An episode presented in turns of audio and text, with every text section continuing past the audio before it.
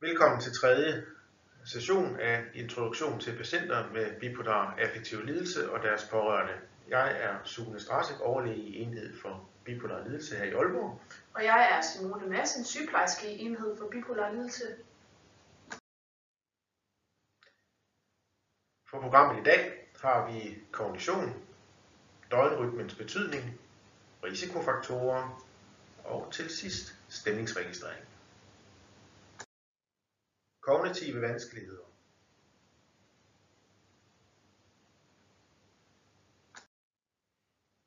Hvad er kognition? Du har måske hørt ordet flere steder. Kognition er et vidt begreb, der dækker over den måde, vi tænker på. Så kognitive funktioner kan man måske sige er tænkningens byggesten. Kognitive funktioner de omfatter evnen til at sanse, at være opmærksom på ting i omgivelserne, at indlære, huske og bearbejde informationer og løse problemer. Alle mennesker har kognitive styrker og svagheder. De kognitive funktioner de kan påvirkes af mange forhold, og nogle af dem vil være ganske velkendte for jer. Det kan være træthed. Nogle har måske stiftet bekendtskab med rusmidler, der også i særdeleshed kan ændre dem. Og så er der sådan noget som stress, der også kan have en ret betydelig indvirkning. Kognition er ikke det samme som intelligens, men kognitive vanskeligheder kan hæmme en persons evne til at udnytte sin intelligens. Her har vi vist et billede af, hvad man kalder den kognitive pyramide. Formålet med det er, at mange vil sige, at de husker dårligt, at de har problemer med at indlære, eller at de ikke mere kan følge med i en film eller læse en bog, ligesom de har kunnet tidligere. Men som pyramiden viser, hvis man mangler mental energi eller motivation helt i bunden, ja, så vil det gribe ind på alle niveauer ovenover. Indlærings- og hukommelsesbesværet kan vise sig som glemsomhed, og opmærksomhedsproblemerne kan hindre indlæring. Vanskeligheder med overblik og planlægning kan f.eks. være indkøb og madlavning. Ændret sansning og perception kan dække over, at man får ændret smag, lugte eller lydindtryk, eller de kan virke meget kraftige. Når man har en episode med mani, depression eller blandingstilstand, vil man under den ofte have meget betydelige kognitive vanskeligheder. Men selv når man er kommet sig, og ens humør og initiativ er bedret, så kan disse problemer slæbe efter i ganske lang tid, mange måneder, og leve deres eget liv, og altså ikke nødvendigvis følge ens humør eller oplevelse af, at man er blevet mere stabil. Så længe man har de kognitive sårbarheder, der vil man også være i ekstra risiko for at udvikle nye affektive episoder.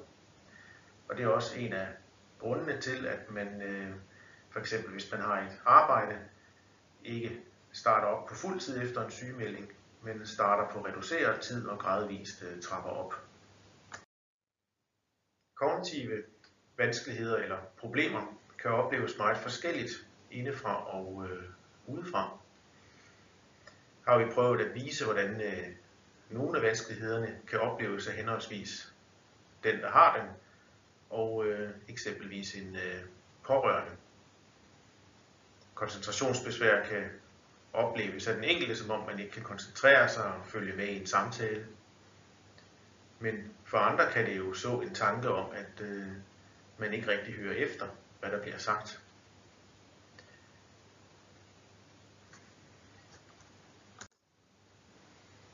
Det er vigtigt, at man får talt sammen omkring de her vanskeligheder, da misforståelser ellers kan bidrage til konflikter derhjemme.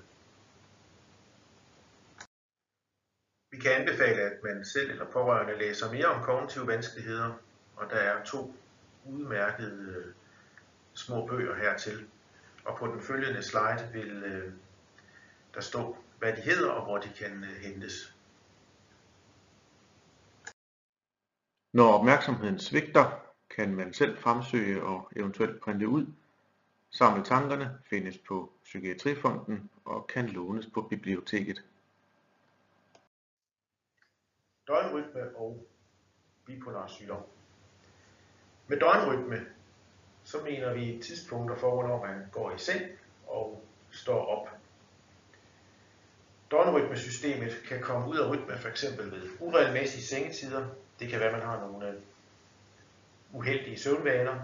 Det kan være, hvis man har skiftende arbejdstider, eller at man er ude at rejse og skifter tidszone. Uregelmæssig døgnrytme, det gør en mere udsat for at få stemningsmæssige udsving. Det vil være individuelt, hvor meget der skal til.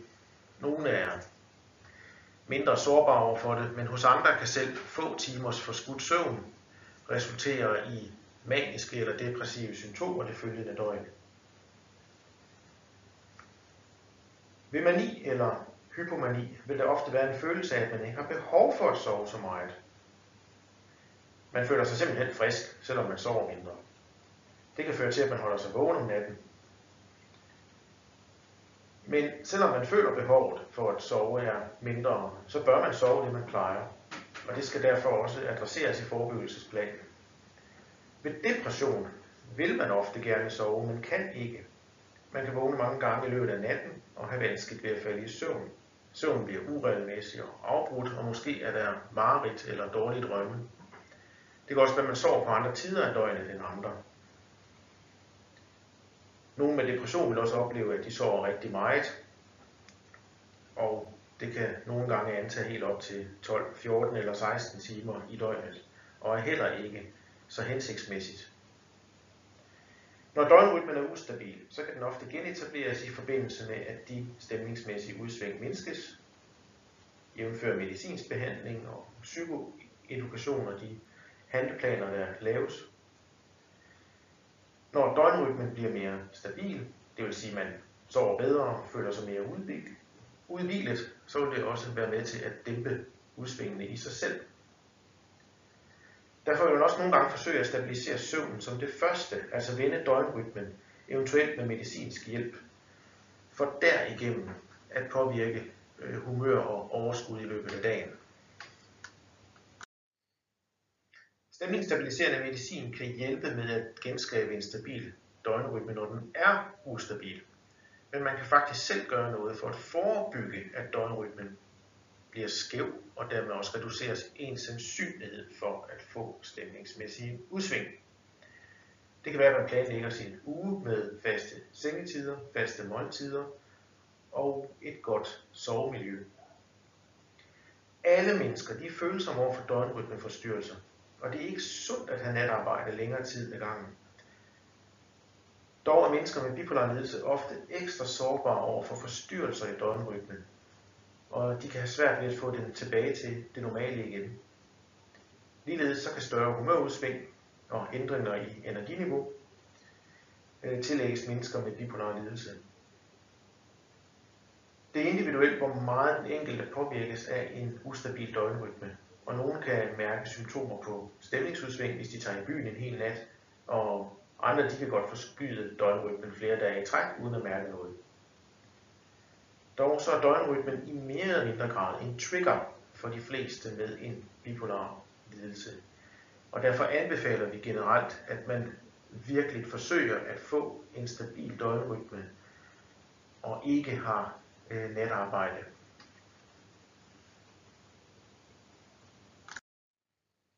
Men hvordan holder man så rytmen? Jo, nogen vil have gavn at supplere med pauser i løbet af dagen og undgå for mange aktiviteter samme dag.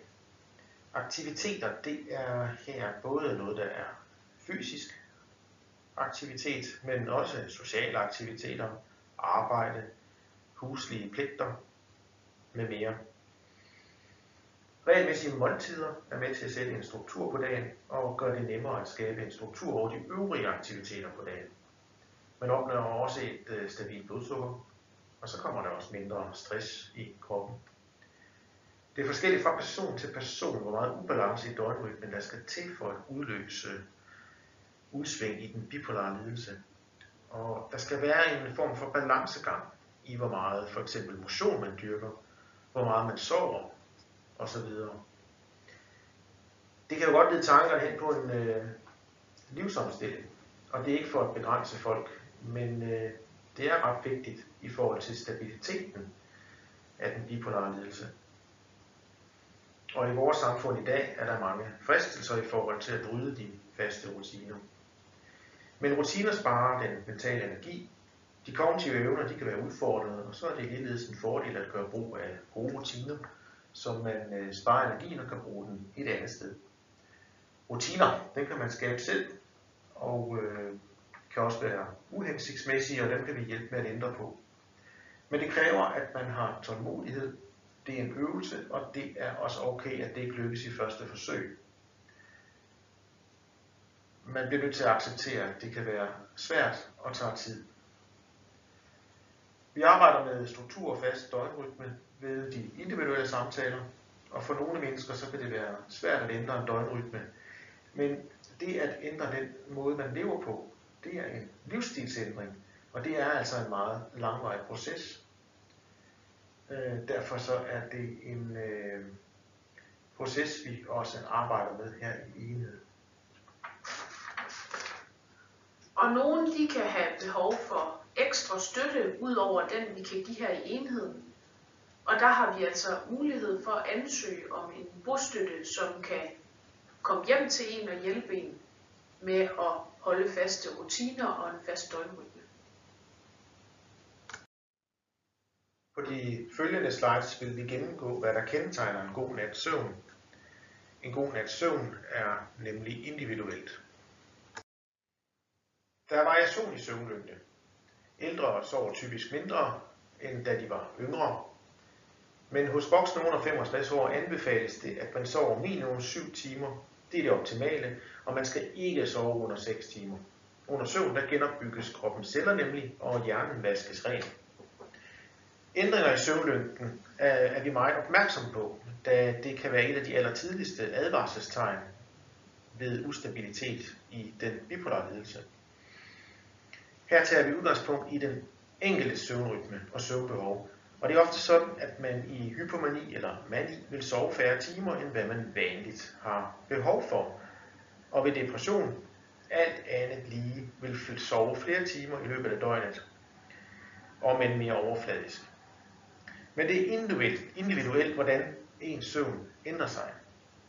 Hvis man altid har sovet dårligt, og det ikke er i forbindelse med stemningsmæssige udsving, og man ikke synes, at søvnen bedres på trods af større stemningsmæssig stabilitet, ja, så kan det være, at man skal tale med egen læge og henvises til en søvnklinik eller andet.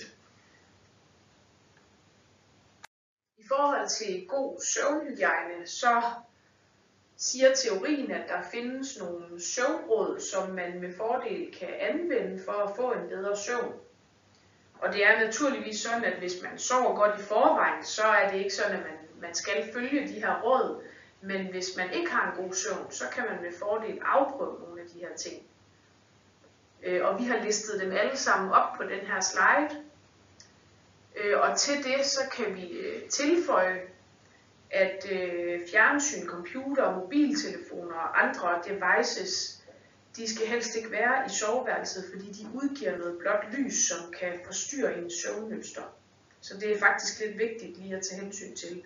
Og hvis man for eksempel bruger sin mobiltelefon som alarm, så kan det måske være rigtig fint lige at vende skærmen nedad, så det der blå lys det ikke stråler ud i soveværelset. Der kan være mange risikofaktorer for søvnen. Forstyrret døgnrytme, for lidt eller for meget søvn samt stress øger også risikoen for at udvikle en ny sygdomsepisode. Det er meget forskelligt, hvad der for den enkelte giver anledning til dette, men der kan jo ske ting i ens liv, som man ikke lige kan planlægge sig ud af, og så er der ting, som man kan planlægge sig ud af. Risikofaktorerne kan eksempelvis være mange byture til langt ud på natten, nyt arbejde, arbejdspres, skilsmisse. Ja, det at børnene flytter hjemmefra er også en betydelig ændring i ens hverdag. Konflikter, særligt med nære pårørende, er en risikofaktor. Forelskelse kan give kriller i maven, og så sover man måske heller ikke så godt mere. Store begivenheder som bryllup, en graviditet og i særdeleshed tiden efter en fødsel er ikke bare risikofaktorer, men noget, der helt sikkert vil påvirke ens nattesøvn. Hvis du vil vide mere om søvn, ja, så kan vi anbefale bogen Sov godt hele natten.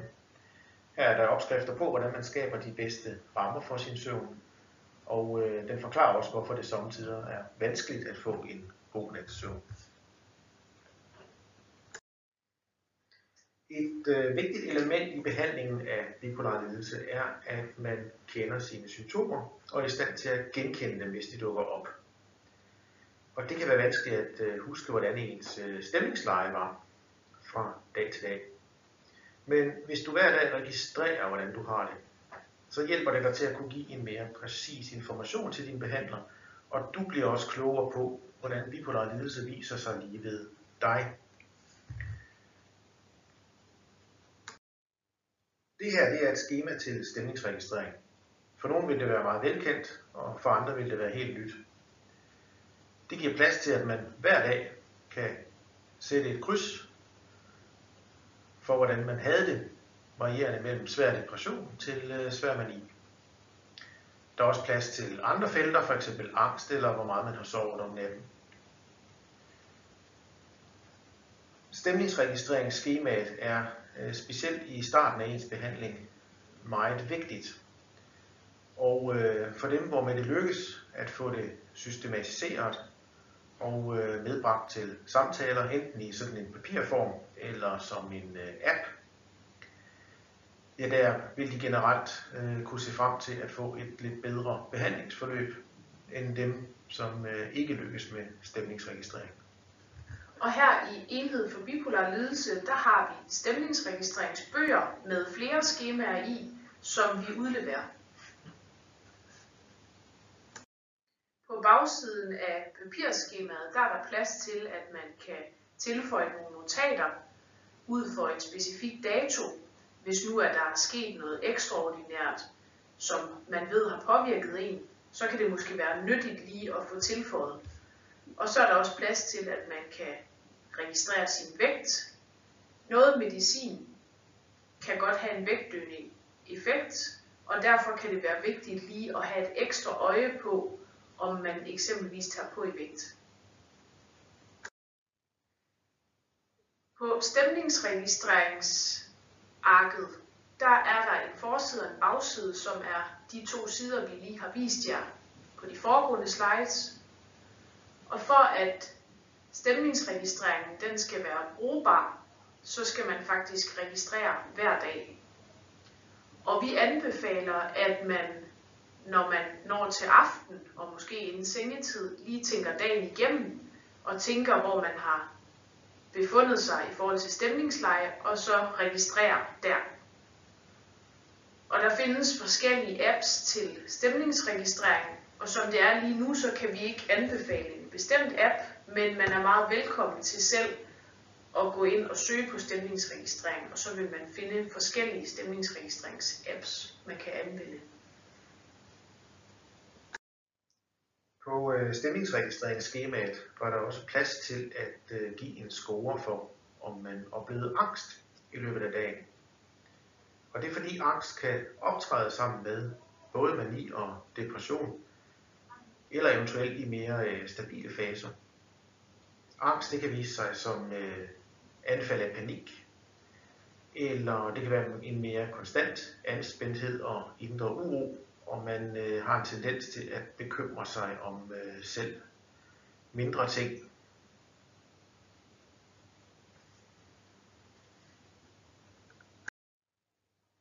Man kan forsøge at graduere angsten fra 0 til 3, altså mellem at man slet ikke har oplevet angst i løbet af dagen, helt op til, at det er udtalt angst, eller man kan ikke foretage sig ret meget på grund af angsten. Som allerede nævnt, så kan man registrere sin vægt. Vi anbefaler dog ikke, at man gør det hver dag, men omvendt vejer sig mindst én gang om måneden. Vedrørende søvnen kan der godt opstå lidt forvirring. Men hvis man nu registrerer sit stemningsleje om aftenen, så kan man registrere om morgenen, hvor meget man har sovet. Enten døgnet før, eller den nat, der følger efter registreringen af stemningslejet. Det, der i hvert fald er vigtigt, er bare, at man gør det på samme måde hele tiden. I forhold til søvnmønstret, så spørger vi ind til kvaliteten af søvnen. Det vil sige, hvor meget man bruger af tid på at falde i søvn, hvor mange gange man vågner om natten, og hvor meget man er vågen, hvornår vågner man og kan ikke sove mere. Særligt i starten af behandlingsforløbet, der er det en god idé at anføre de her ting, altså hvor mange timer søvn får man sammenlagt om natten, samt ved opstart af nye præparater, præparatskifte eller andre større ændringer i ens liv. Også hvor der kan være særlig risiko for f.eks. vægtøgning, ud over ændret søvnmønster og humør. For at blive klogere på, hvordan den medicinske behandling indvirker på stemningsregistreringen, så er det en god idé, hver gang du starter på en ny måned, at registrere, hvilken medicin du får. Nogle markerer det hver dag, hvis der er ændringer i dosis. Man kan også anføre, hvor tit man bruger behovsmedicin, dels dosis, men også hvor hyppigt det har været nødvendigt.